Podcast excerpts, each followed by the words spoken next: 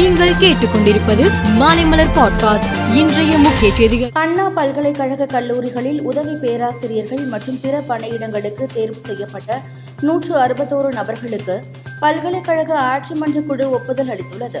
இதையடுத்து அவர்களுக்கு பணி நியமன ஆணைகள் வழங்கிடும் அடையாளமாக முதலமைச்சர் மு ஸ்டாலின் இன்று தலைமை செயலகத்தில் பத்து நபர்களுக்கு பணி நியமன ஆணைகள் வழங்கினார். தி கேரளா ஸ்டோரி திரைப்படத்தில் கேரளாவை சேர்ந்த பெண்கள் மதம் மாறி பயங்கரவாத அமைப்புகளில் சேருவது போன்று காட்சிகள் இடம்பெற்று இருப்பதாக தகவல்கள் வெளியாகியுள்ளன.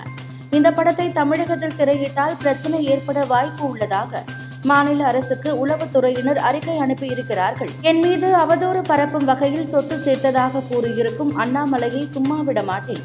வருகிற எட்டாம் தேதி அவர் மீது கிரிமினல் வழக்கு தொடர உள்ளேன் என்று DMK MP T R Baalu தெரிவித்தார். நிதி நெருக்கடி காரணமாக கோபோஸ் விமான நிறுவனம் விமான சேவைகளை மூன்று நாட்கள் ரத்து செய்து உள்ளது. இதனால் சென்னையில் இருந்து மும்பை உள்ளிட்ட முக்கிய நகரங்களுக்கு செல்லும் மற்ற விமானங்களில் கட்டணம் உயர்த்தப்பட்டு உள்ளது. கர்நாடகாவில் நடைபெற்ற பிரச்சார பொதுக்கூட்டத்தில் பாஜக வேட்பாளர்களை ஆதரித்து பிரதமர் மோடி பேசினார்.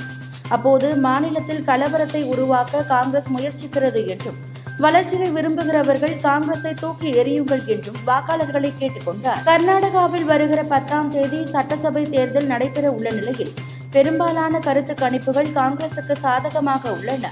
தனியார் தொலைக்காட்சியும் சிஎஸ்டிஎஸ் நிறுவனமும் இணைந்து நடத்திய கருத்து கணிப்பில் சித்தராமையா முதல் மந்திரியாக பெரும்பாலான வாக்காளர்கள் ஆதரவு தெரிவித்து உள்ளனர். அமெரிக்காவில் கையிருப்பு நிதி குறைந்து வரும் நிலையில் அரசின் கடன் உச்சவரம்பை அதிகரிப்பது தொடர்பாக அதிபர் ஜோ பைடன் ஆலோசனை நடத்த உள்ளார்.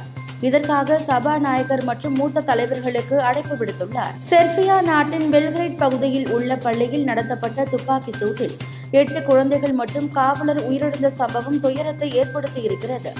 இந்த சம்பவம் தொடர்பாக அதே பள்ளியில் படிக்கும் பதினான்கு வயது சிறுவனை பிடித்து போலீசார் விசாரணை நடத்தி வருகின்றனர். இந்திய ஒலிம்பிக் சங்க தலைவர் பி. டி. உஷா இன்று டெல்லி ஜந்தர் மந்தர் சென்று போராட்டம் நடத்தும் மல்யுத்த வீரர் வீராங்கனைகளை சந்தித்து அவர்களுக்கு உதவி செய்வதாக உறுதியளித்தார். பின்னர் செய்தியாளர்களை சந்தித்த அவர் போராட்டம் குறித்து தான் முன்னர் கூறிய கருத்து தவறாக புரிந்து கொள்ளப்பட்டது என்றார். மேலும் செய்திகளுக்கு மாலைமலர் பாட்காஸ்டை பாருங்கள்.